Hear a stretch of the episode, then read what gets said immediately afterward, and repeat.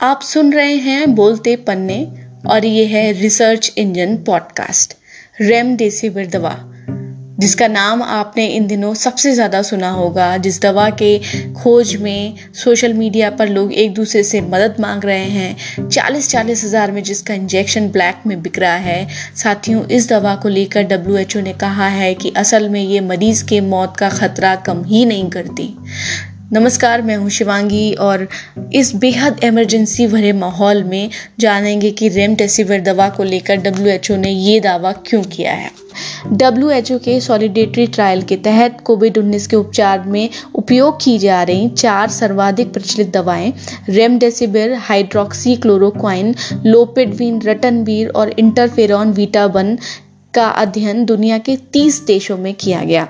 इसमें 405 अस्पतालों के ग्यारह संक्रमित मरीजों को शामिल किया गया।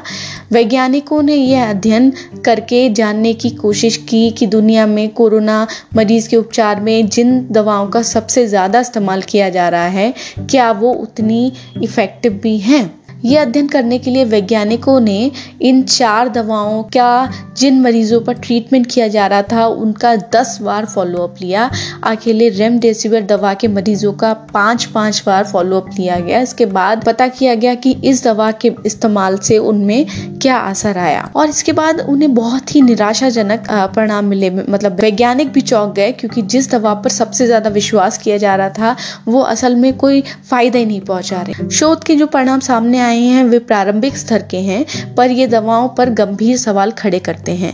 शोध के मुताबिक, रेमडेसिविर दवा समेत चारों सर्वाधिक इस्तेमाल की जा रही दवाओं के ज़रिए मरीजों में वेंटिलेटर की आवश्यकता को कम नहीं किया जा सकता। न ही इन दवाओं से मृत्यु के जोखिम को ही कम करने में कोई भी मदद मिलने के रुझान मिले। इतना ही नहीं, हालात इतने खराब मिले कि दो दवाएँ हाइड्रोक्सी क्लोरोक्वाइन और इंटरफेरॉन वीटा वन ए जिसे जिन मरीजों को दी जा रही थी, उनके बचने की संभावना ही कम होती पाई गई। वैज्ञानिक इसे बहुत बड़ा झटका मान रहे हैं। इस स्टडी पर ऑक्सफोर्ड विश्वविद्यालय के महामारी विशेषज्ञ ने कमेंट किया है और बताया है कि हमें उम्मीद थी कि अन्य दवाओं के मुकाबले रेमडेसिविर का प्रदर्शन बेहतर होगा पर इससे मरीज़ के उपचार में कोई विशेष लाभ न मिलना बेहद निराशाजनक बात है। अब हम जान लें कि आखिर ऐसा क्यों हुआ कि दुनिया में बहुत सी दवाएँ होती हैं फिर ये एक एंटीवायरल दवा आ, ये इतनी लोकप्रिय क्यों हो गई? दरअसल पिछले साल कोरोना महामारी की शुरुआत में रेमडेसिविर पर दुनिया के कई देशों में क्लिनिकल ट्रायल हुए,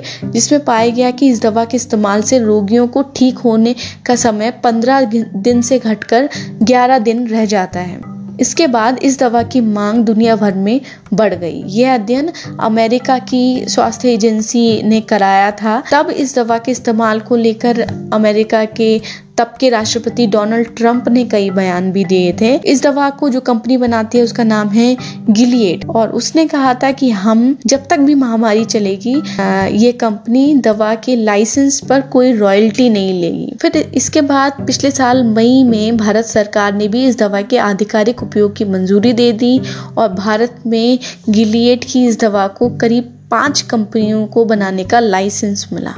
पर क्या ये अकेला एकमात्र ऑप्शन बचा है डॉक्टरों की नज़र में? कम से कम रणदीप गुलेरिया तो ये बात नहीं मानते हैं, जो एम्स दिल्ली के निदेशक हैं।